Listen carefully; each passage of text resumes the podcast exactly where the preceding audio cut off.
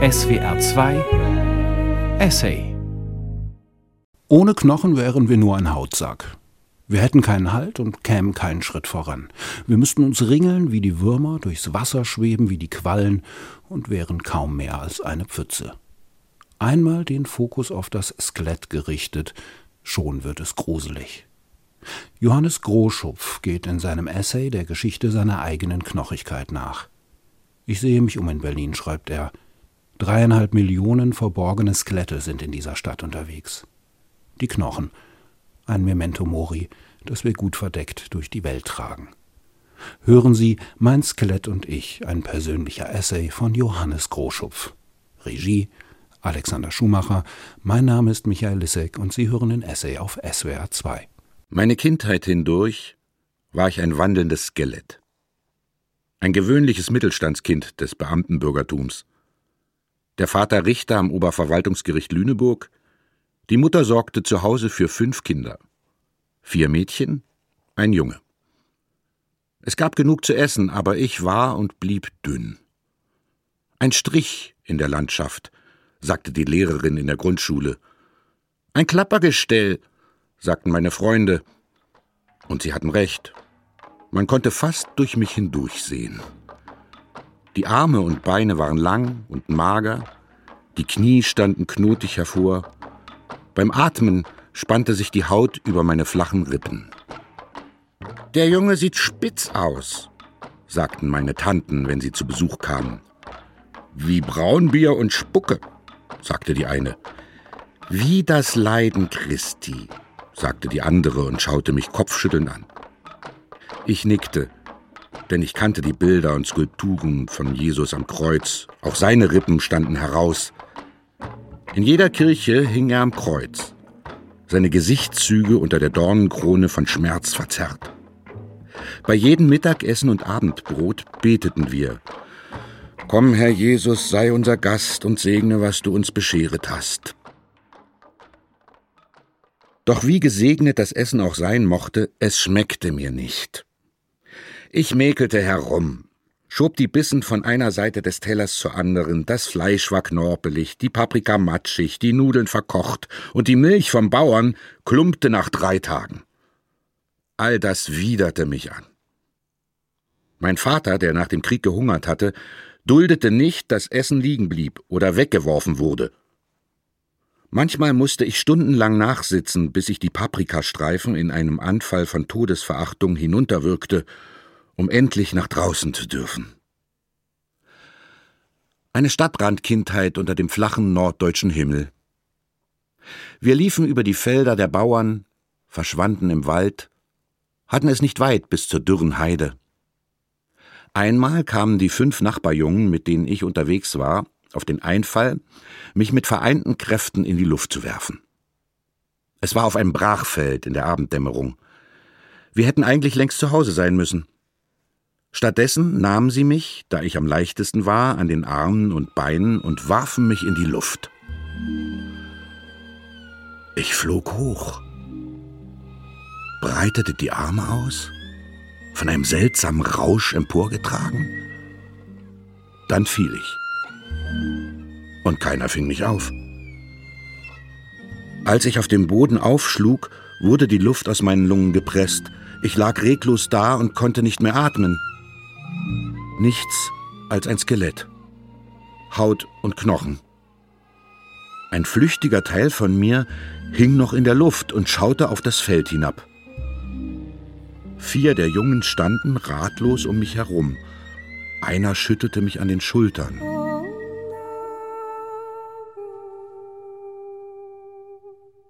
Des Herrn Hand kam über mich und er führte mich hinaus im Geist des Herrn und stellte mich mitten auf ein weites Feld. Das lag voller Totengebeine. Und er führte mich überall hindurch. Und siehe, es lagen sehr viele Gebeine über das Feld hin, und siehe, sie waren ganz verdorrt. Und er sprach zu mir, Du Menschenkind, meinst du wohl, dass diese Gebeine wieder lebendig werden? Hesekiel 37 Ich kam wieder zu Atem und wusste fortan, dass ich aus wenig mehr bestand als aus Knochen.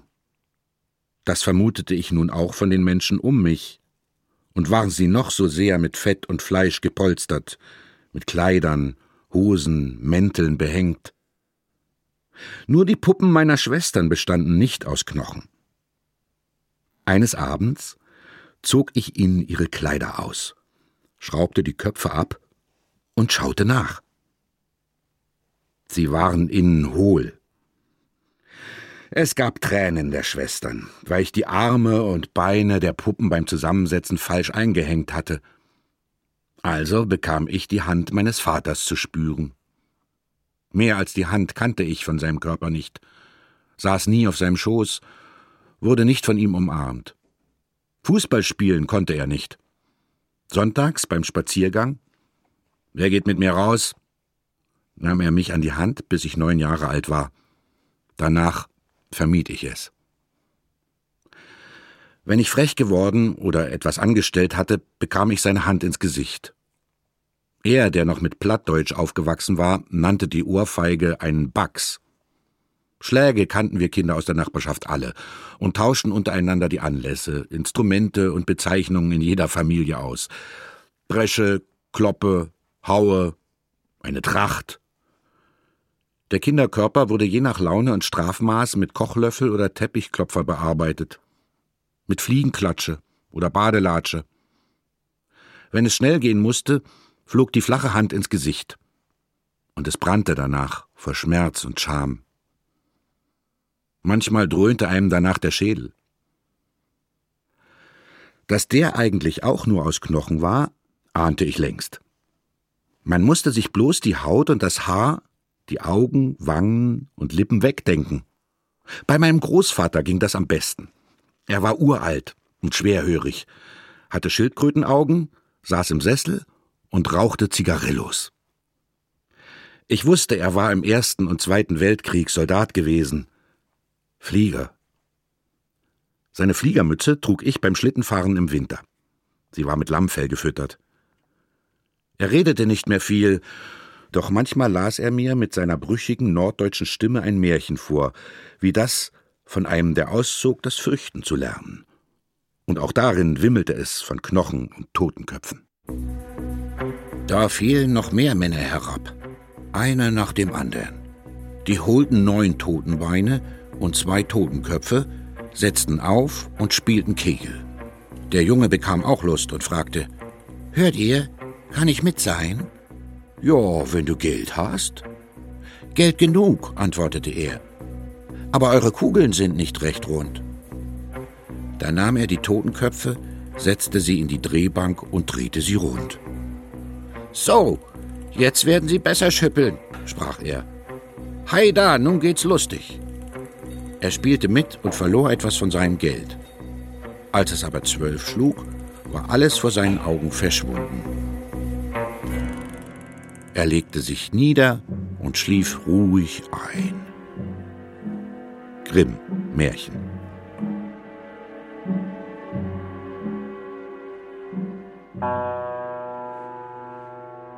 Als ich 13 war, sagte meine zweitälteste Schwester, die nicht so mager war wie ich, mit deutlicher Missbilligung beim Geschirrspülen in der Küche, Du hast richtige KZ-Knochen.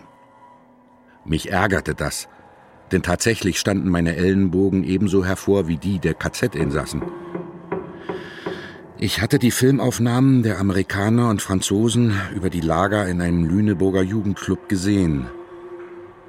Die Todesmühlen und Nacht und Nebel. Die Soldaten der Alliierten wurden im Mai 1945 von ausgemergelten Häftlingen begrüßt, wandelnden Gerippen. Die Skelette derjenigen, die die Befreiung nicht mehr erlebt hatten, wurden von Baggern zu riesigen Leichenbergen zusammengeschoben. Die Knochen der Beine, Arme, Hände standen auf den flackernden Schwarz-Weiß-Filmen in grotesken Winkeln ab. Die Köpfe rollten von den Wirbelsäulen. Die Überlebenden standen mit abwesendem Blick an den Stacheldrahtzäunen, die gestreifte Kleidung schlotterte an ihren Körpern. Menschliche Skelette kamen uns entgegen, berichtete ein Soldat der Roten Armee von der Befreiung Auschwitz-Birkenaus. Sie trugen Streifenanzüge, keine Schuhe. Es war eisig kalt. Sie konnten nicht sprechen, nicht einmal die Köpfe wenden.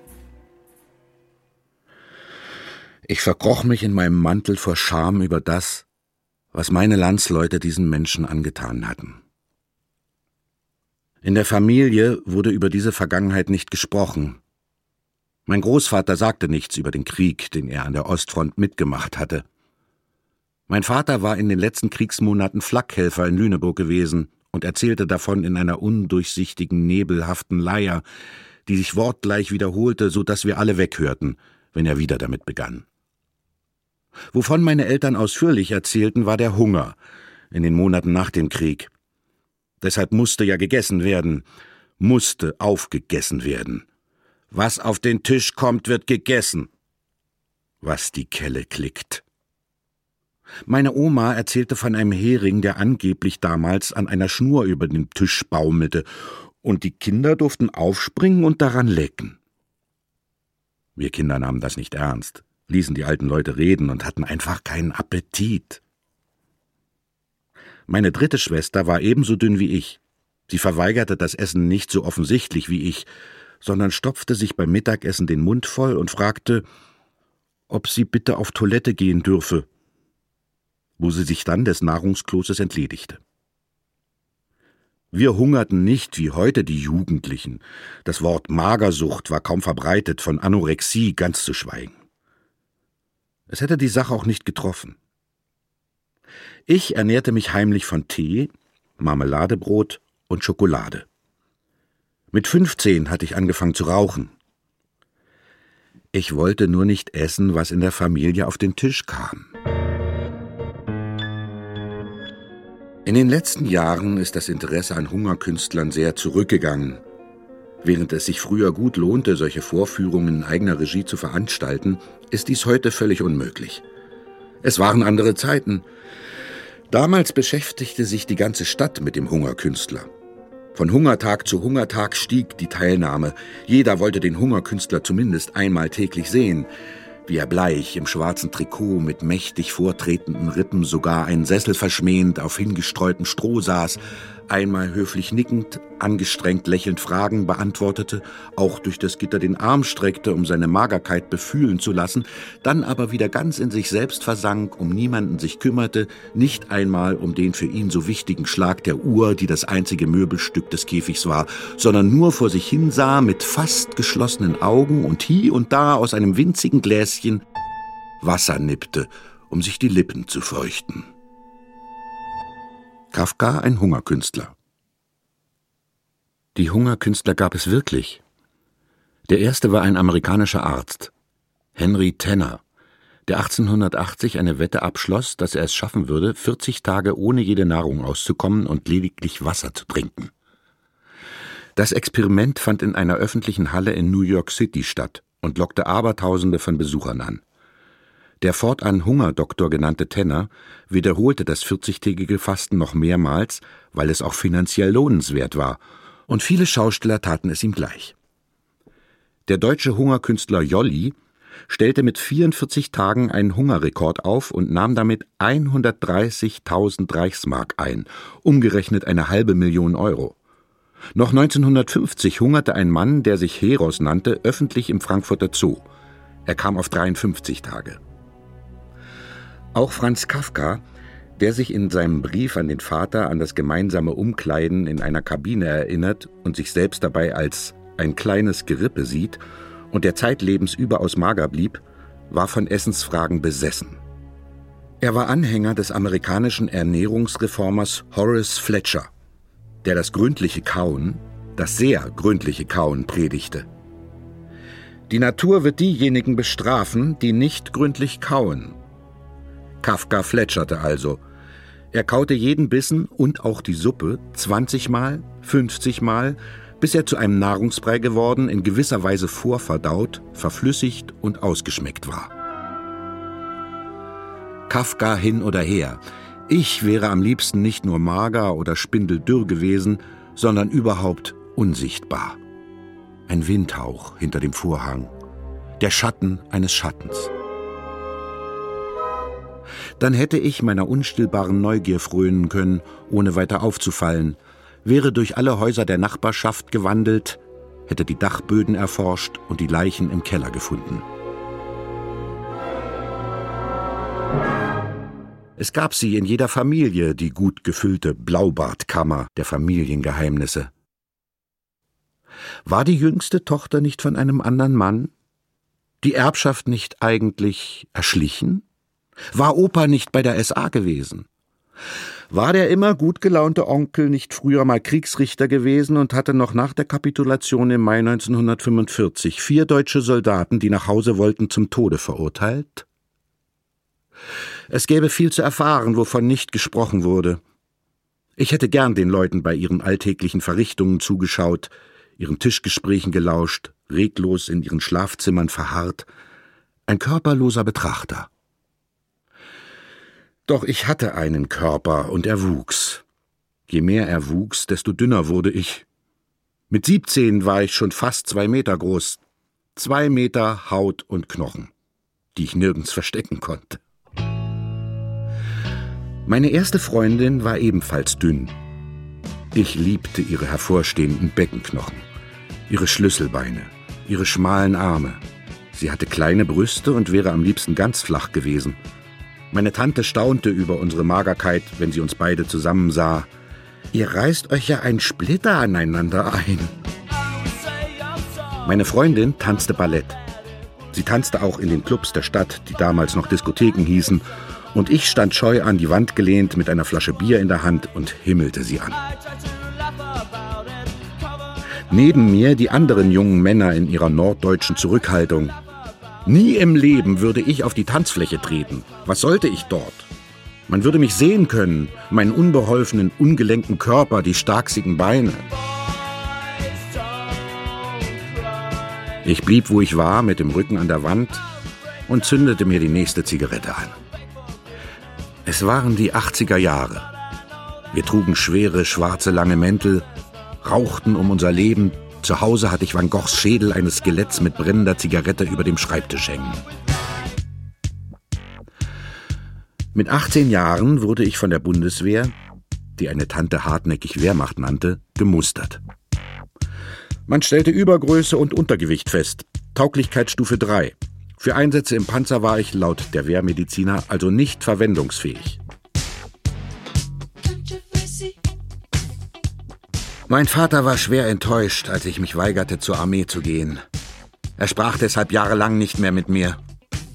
Statt mich auf den nächsten Krieg vorzubereiten, ging ich, wie viele junge Männer in der Bundesrepublik, lieber nach West-Berlin, trennte von Lauenburg über die verlassene Transitstrecke, die erst bei Ludwigslust in die Autobahn überging, wartete manchmal Stunden bei den Grenzkontrollen, fuhr dann über die Heerstraße hinein in die Stadt, in der es billige Wohnungen gab, Brachen, in die man hineinschlüpfen, Ruinen, in denen man unterkriechen konnte.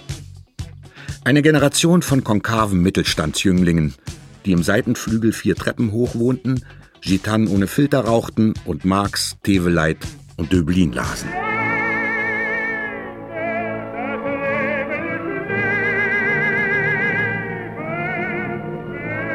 So wollen wir fröhlich beginnen. Wir wollen singen und uns bewegen.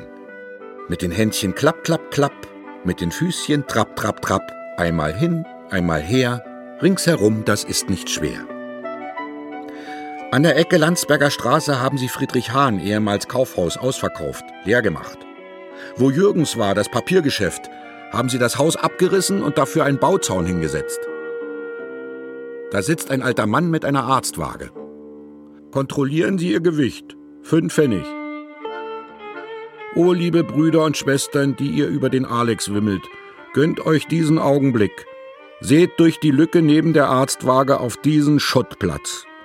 So kaputt ist Rom, Babylon, Ninive, Hannibal, Cäsar, alles kaputt. Oh, denkt daran. Erstens habe ich dazu zu bemerken, dass man diese Städte jetzt wieder ausgräbt, wie die Abbildungen in der letzten Sonntagsausgabe zeigen.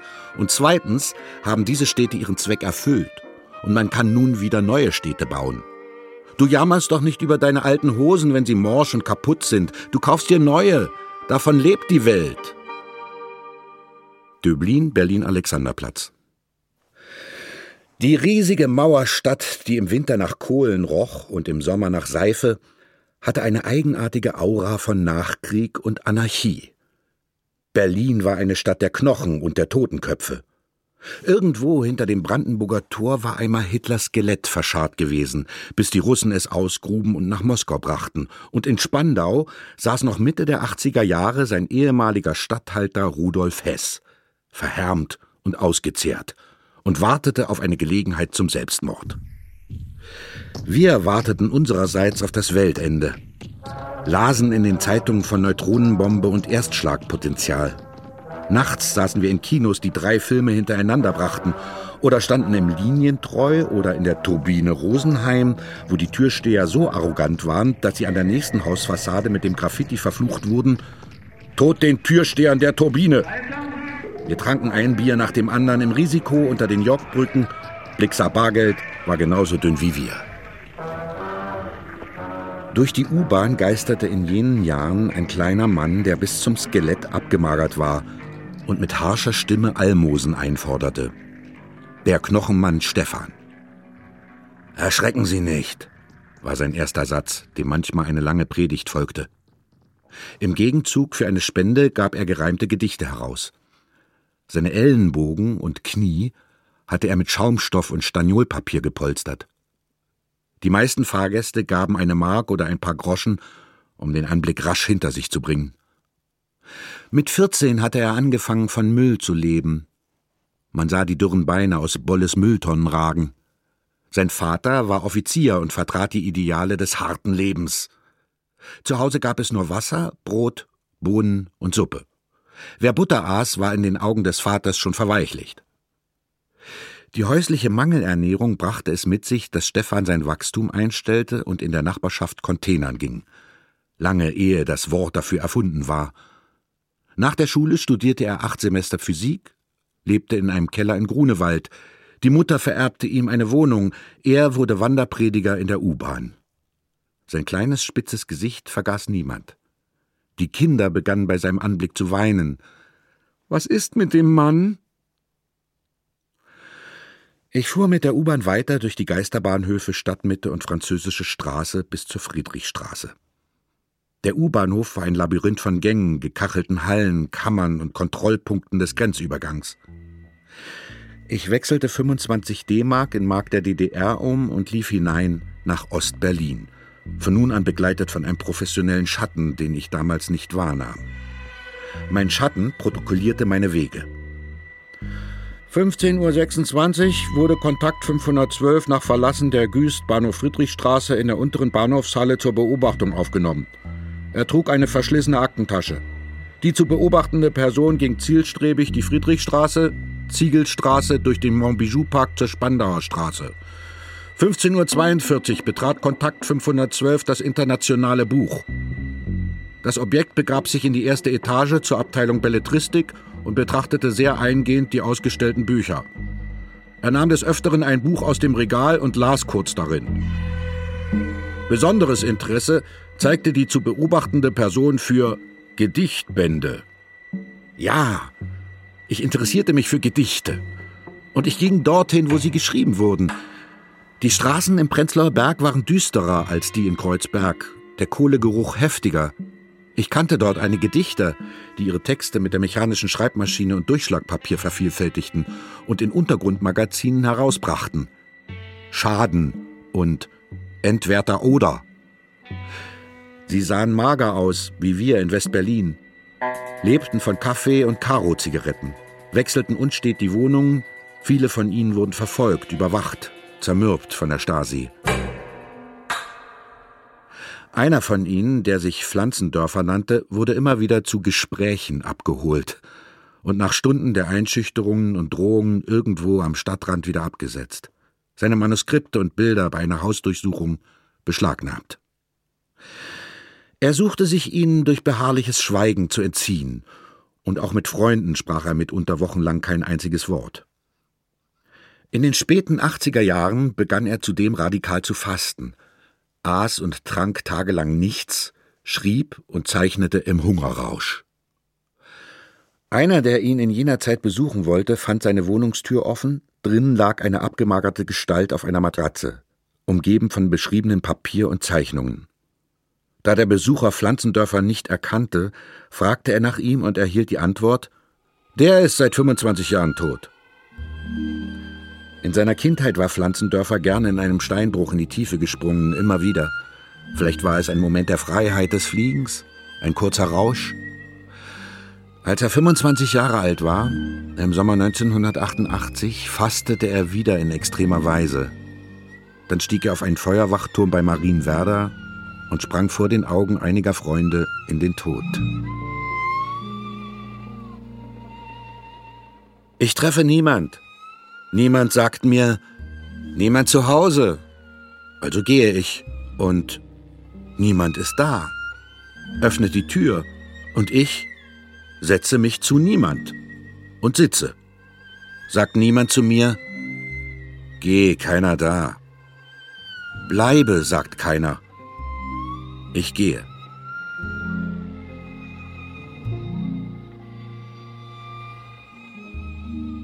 Pflanzendörfer, ich treffe.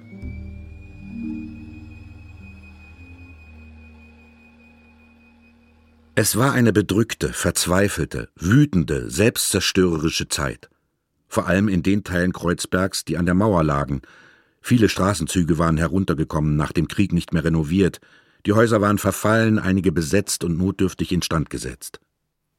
Hier wohnten türkische Gastarbeiterfamilien, renitente Kreuzberger, Punks und Alternative, die vor dem Leben in Westdeutschland geflohen waren.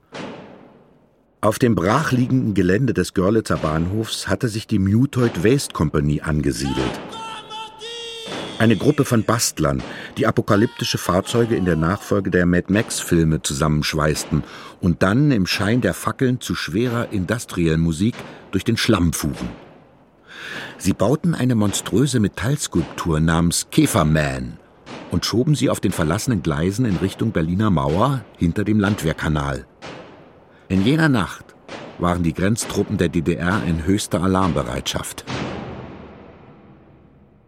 Selbstzerstörung ist der Exzess der Selbstsuche, hieß es damals. In der Blechkiste einer Kneipe in der Kreuzberger Mittenwalder Straße wurde zum Kampftrinken aufgerufen. Alle fünf Minuten ein Tequila. Wer nicht mittrinkt, fliegt raus. Ich trank nicht mit, sah die Teilnehmer des Saufens von Krankenwagen abgeholt werden und saß am nächsten Wochenende im Hinterzimmer, das geteert und gefedert war, küsste eine Frau und vergaß die Zeit. Dann wurde ich Vater und hatte unversehens zwei Kinder auf dem Arm. Eine Tochter, ein Sohn. Weiche, wohlgenährte Kinder.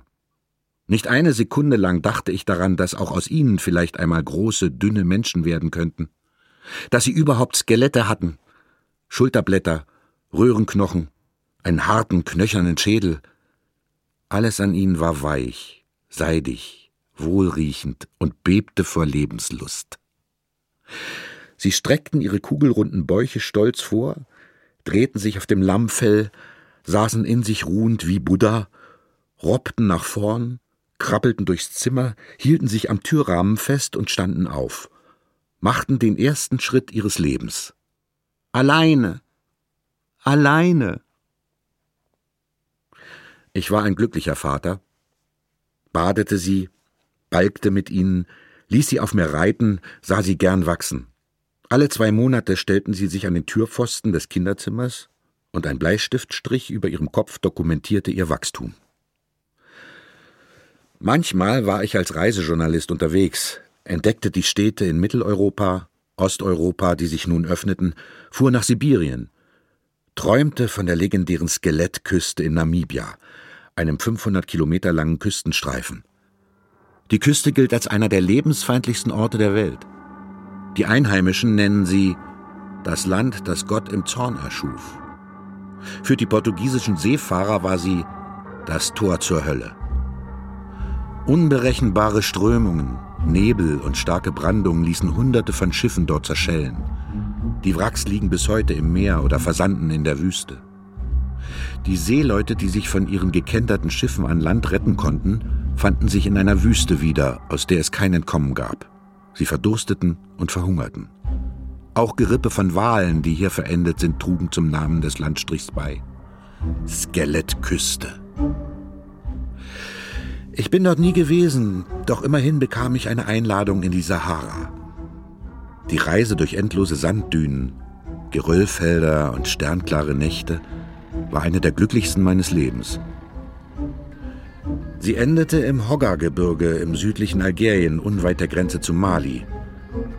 Am letzten Tag holten uns zwei Hubschrauber ab für eine Besichtigung von jahrtausendealten Felszeichnungen im Gebirge. Der Hubschrauber, in dem ich mit 13 anderen Leuten saß, stürzte ab und ging beim Aufprall auf dem Wüstenboden in Flammen auf.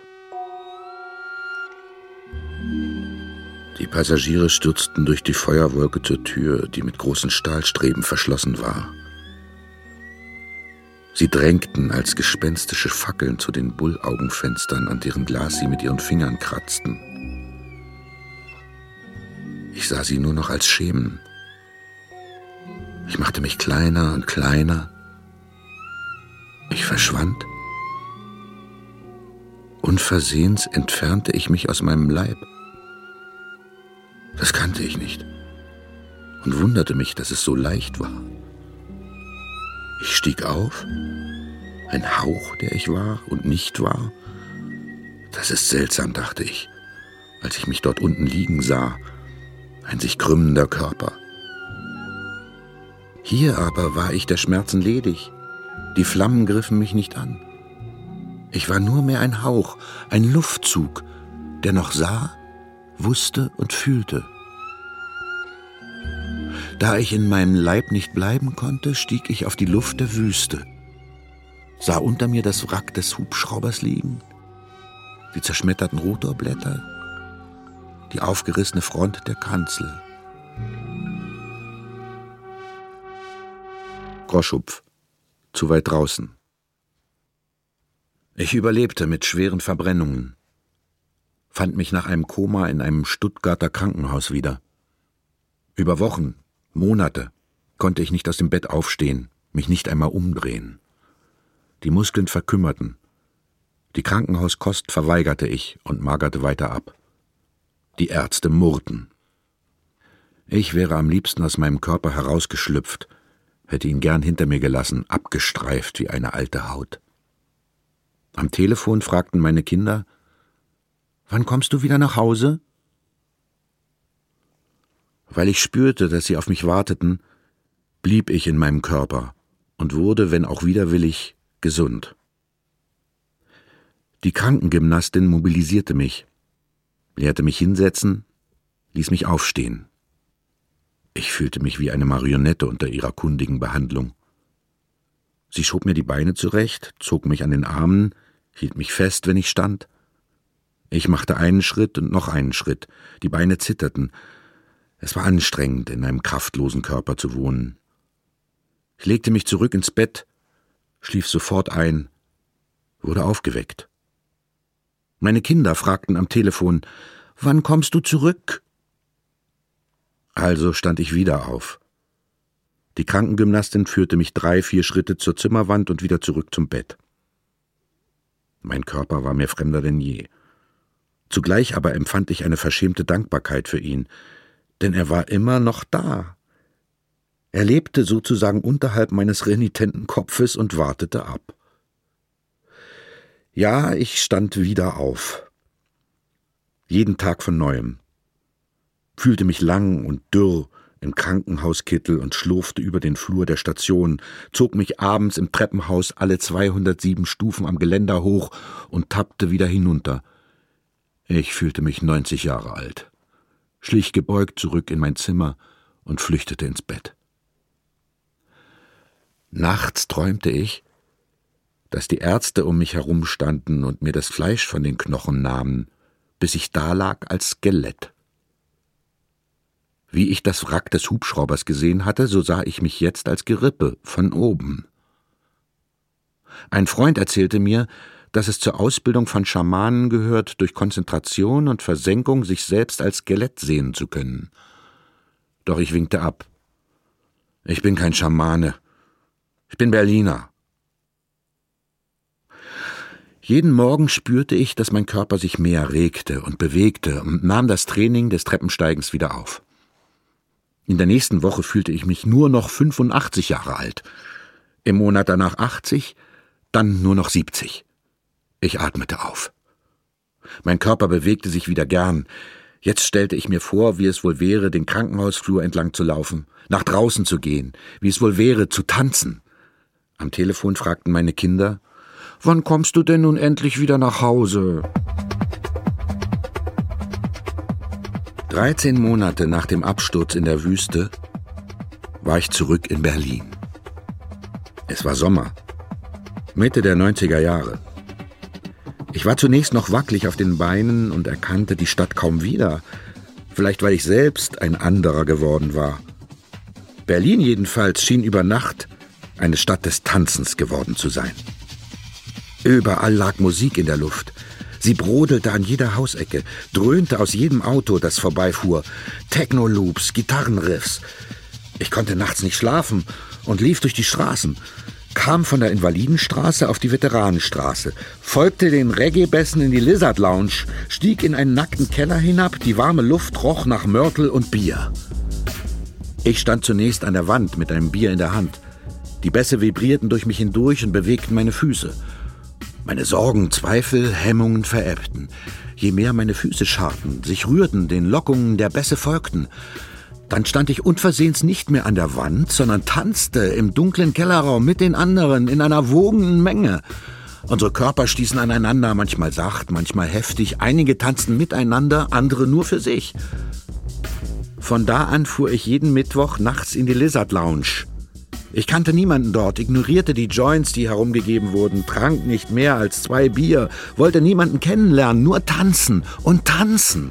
In den Beats, den schaukelnden Bässen, taute mein Körper allmählich auf. Ich tanzte mich in eine Trance hinein.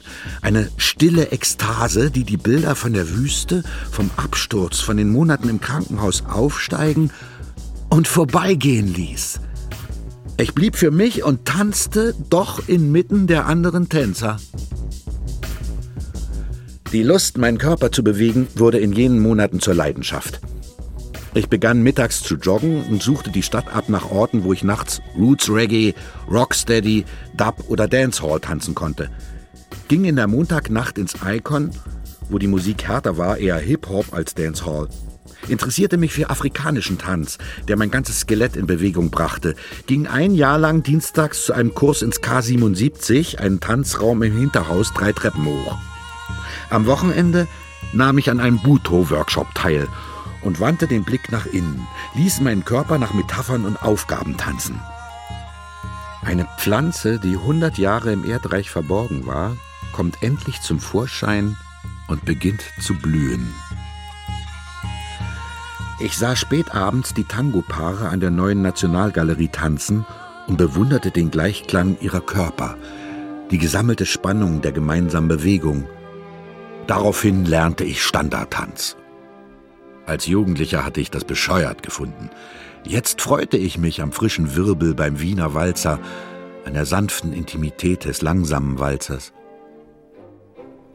Nachmittags ging ich zu Feldenkreisgruppen, die in allen Volkshochschulen der Stadt angeboten wurden. Bei diesen Kursen begegnete ich immer wieder einem älteren Teilnehmer, der offenbar obsessiv durch Berlin reiste, um Feldenkreiskurse zu machen. Feldenkreis Peter. Das Haar stand ihm wild vom Kopf, Kinn und Wangen waren nicht rasiert, doch er sah glücklich aus. Als ich zwanzig Jahre später wieder einen Feldenkreiskurs besuchte, war auch jener Peter wieder dabei. Weniger Haare auf dem Kopf, doch immer noch glücklich. Ich ging jetzt aufrecht, genoss meine Größe, das freiere Spiel der Knochen und Gelenke. Wir können nicht andere werden. Ein Chinese wird sich nie in ein Eskimo verwandeln. Aber es gibt Änderungen, die in uns geschehen. Leben ist zeitgebunden. Es ist ein Prozess des Tuns, für den man sich innerlich organisieren muss. um den Veränderungen draußen begegnen oder sie bewirken zu können. Wir lernen uns innerlich organisieren, um Herausforderungen begegnen oder andere herausfordern zu können. Bei Angst wird unsere innere Organisation inadäquat oder fehlerhaft, dementsprechend auch unsere Handlungen, und wir schneiden dann schlecht ab. Je mehr unsere Absichten und Handlungen festgelegt sind, desto weniger wirksam sind sie. Leben ist ein Vorgang der Zeit.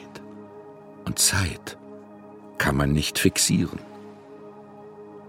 Wenn wir nicht lernen, uns selbst zu erkennen, und zwar so gut als möglich, beschränken wir unsere Wahl.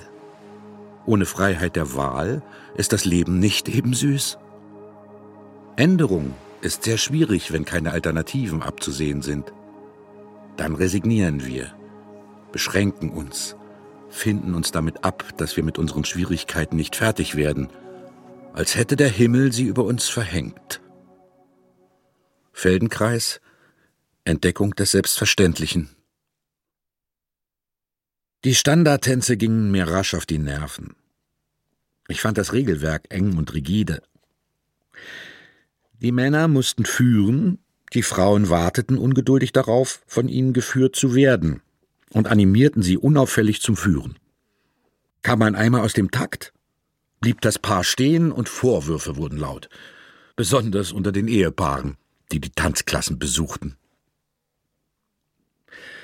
Stattdessen besuchte ich in entlegenen Hinterhöfen Klassen für Contact Improvisation. Ein postmoderner Tanz, der in den frühen 70ern von professionellen Tänzern in New York City als Studie des Fallens entwickelt wurde. Es gab keine Musik, keine Anleitungen, keine Fehler, das Führen und Folgen konnte ständig wechseln. Ich hatte die Augen geschlossen, tanzte inwendig und war doch wach für die Gegenwart der anderen. Wer oder was mir begegnete, erfuhr ich nur durch Berührungen, ein Tasten, vielleicht ein Ellenbogen, eine Fingerspitze, ein Knie. Wir rollten übereinander, saßen Rücken an Rücken. Ich spürte durch meinen Körper hindurch die Wirbelsäule meines Gegenübers, die langsam zur Seite glitt und dabei das Gewicht meines Körpers mitnahm, nach unten. Natürlich waren die Tänze nicht von Dauer und nicht alle Tänze waren eine Erleuchtung. Manche waren intensiv, andere albern, manche artistisch, andere entspannt und still. Montags in der Tanzfabrik am Kreuzberg, mittwochs im K77, samstags auf der Contact Jam, manchmal noch am Freitag irgendwo. Wenn ich daran zurückdenke, habe ich Sehnsucht nach dieser Zwischenwelt. Nie zuvor, nie wieder war ich so vertraut mit meinem Körper, konnte ich mich mit so traumwandlerischer Sicherheit fallen lassen. Mein Körper fing sich immer wieder auf, vertraute dem Boden unter sich. Ich war kein dünner Beamtensohn mehr, dem nichts schmeckte und der ständig unzufrieden war. Ich hatte Appetit entwickelt, hatte Lust auf Sinnlichkeit, genoss mein Dasein Morgens wachte ich auf und spürte jeden Knochen in mir, das ganze alte Gerippe. Die Knochen der Oberarme, die Ellenbogen, die Handgelenke, die dünnen Knöchelchen der Hände wie der Füße, die lange Kette der Wirbelsäule, die gebogenen Rippen des Brustkorbs, die schweren Schalen des Beckens, die Schlüsselbeine und Schulterknochen und Schulterblätter, der Schädel schließlich. Ich stand auf. Die Knochen trugen mich. Ich drehte den Kopf im Kreis und hörte innen die Wirbel knirschen. Die Anwesenheit des Skeletts blieb mir erhalten, wenn ich mich anzog, eine Tasse Kaffee kochte, mich zum Frühstück setzte. Ich konnte mein Skelett in Bewegung sehen, die Marionette, die ich selbst bewegte und die mich bewegte.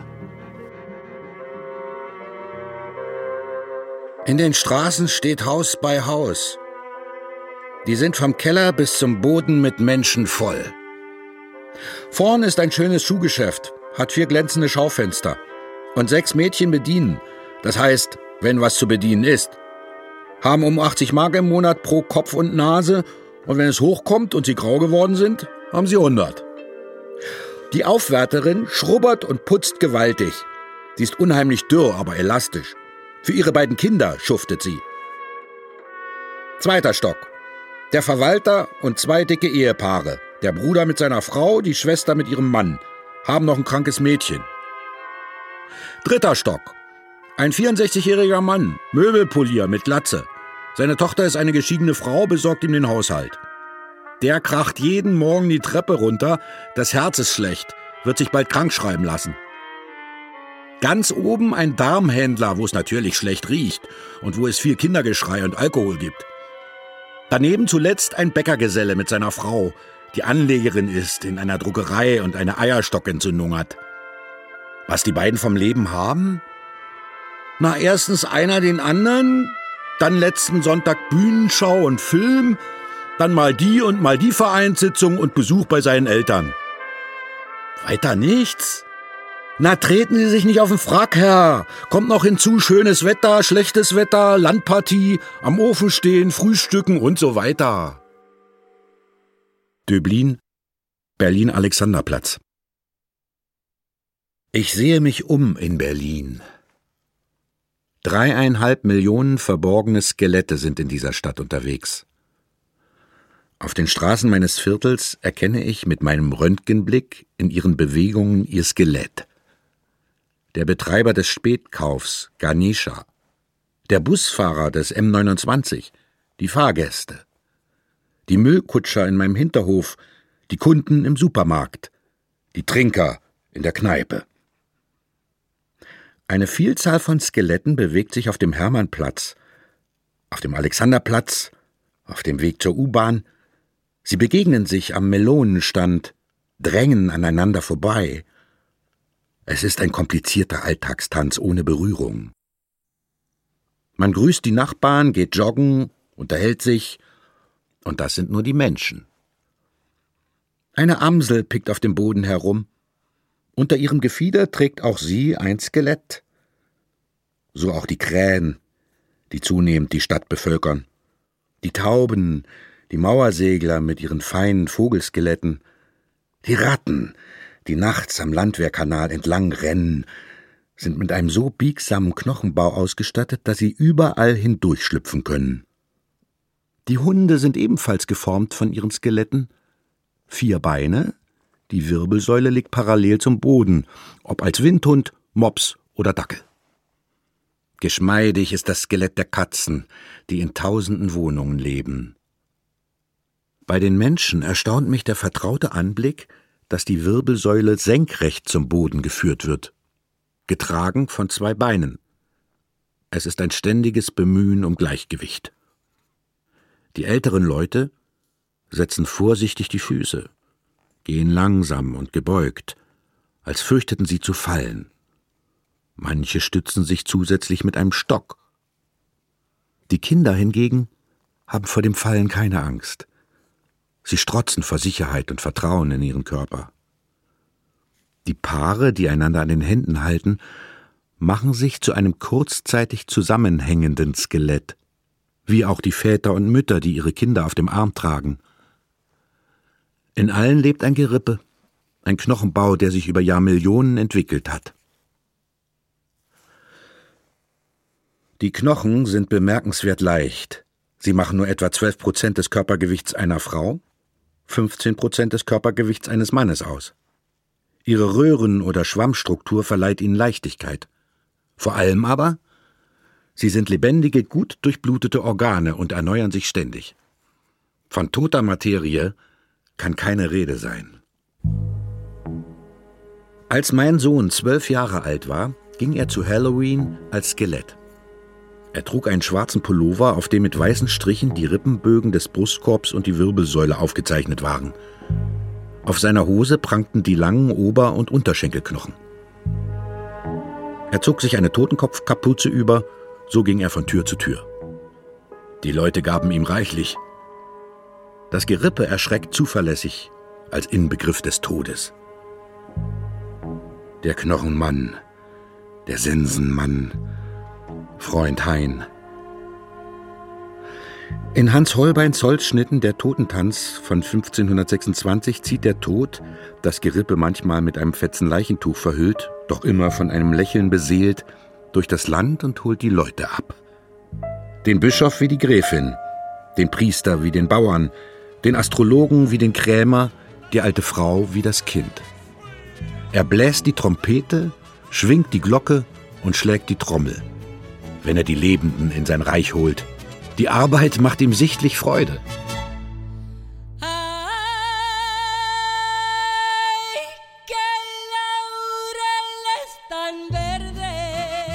Seine gute Laune erinnert an die fröhlichen Festivitäten zum mexikanischen Tag der Toten. Nirgends sieht man so glückliche Skelette. Auf allen Totenköpfen liegt ein breites Grinsen. Die Friedhöfe und die Wohnungen werden für diesen Feiertag ausgestattet. Mit Speisen und Getränken, mit persönlichen Erinnerungsstücken und Kerzen. Leuchtend orange Blumenteppiche weisen den Weg vom Friedhof zu den Häusern, damit die Verstorbenen sicher zum Familienfest finden. Denn nach dem alten aztekischen Glauben sind sie nicht tot, sondern nur in einem anderen Leben. Und an diesem Tag kommen sie wieder zu Besuch. Am Ende des Festes zieht man gemeinsam zum Friedhof, isst und trinkt, musiziert und tanzt. Um Mitternacht kehren die Verstorbenen in ihr anderes Reich zurück bis zum nächsten Jahr.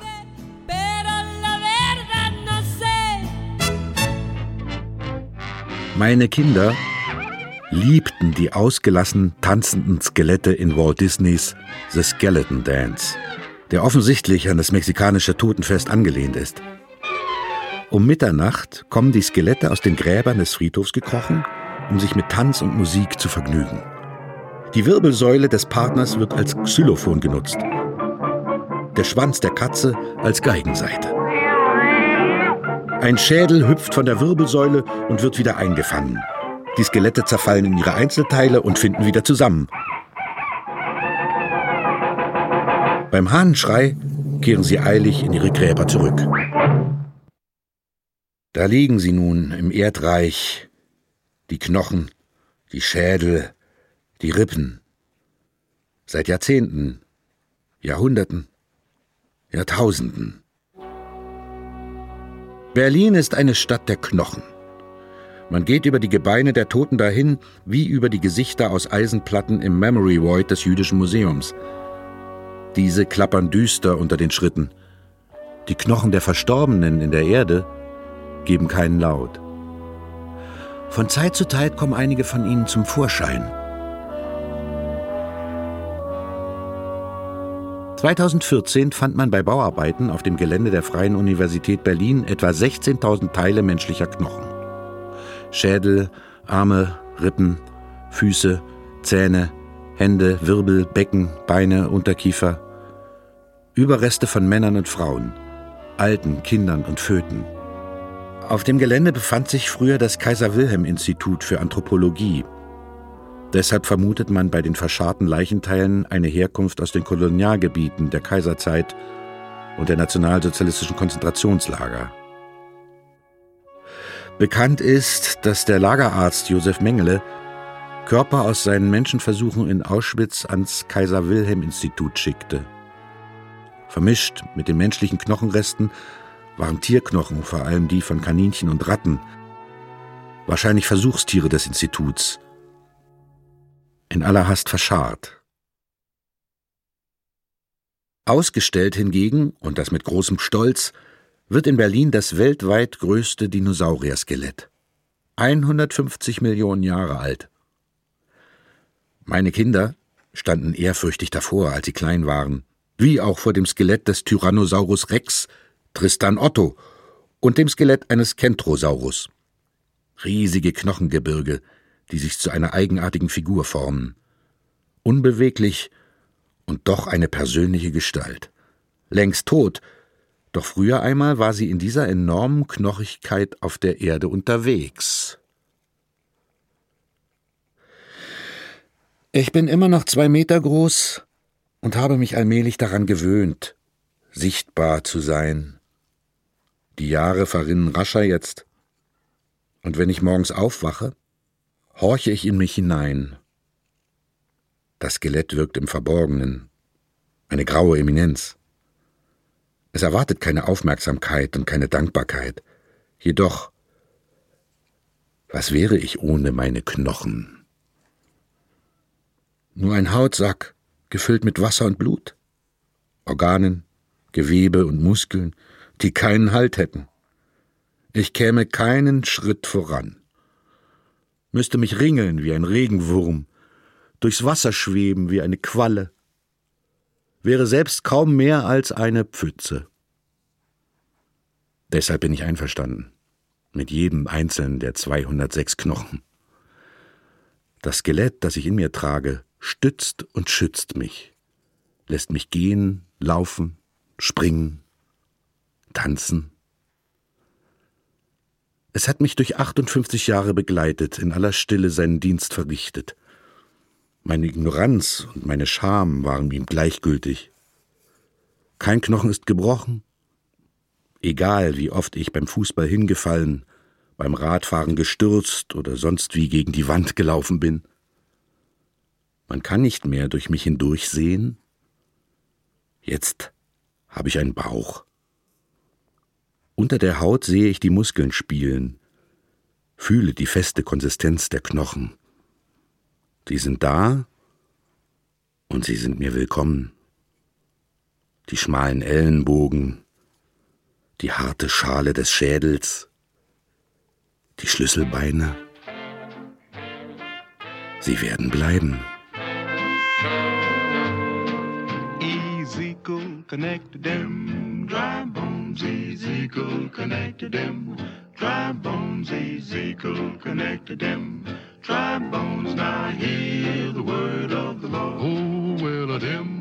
Mein Skelett und ich. Ein persönlicher Essay von Johannes Groschupf. Es sprach Christian Kuchenbuch. Ton und Technik Andreas Völzing, Philipp Stein und John Krohl.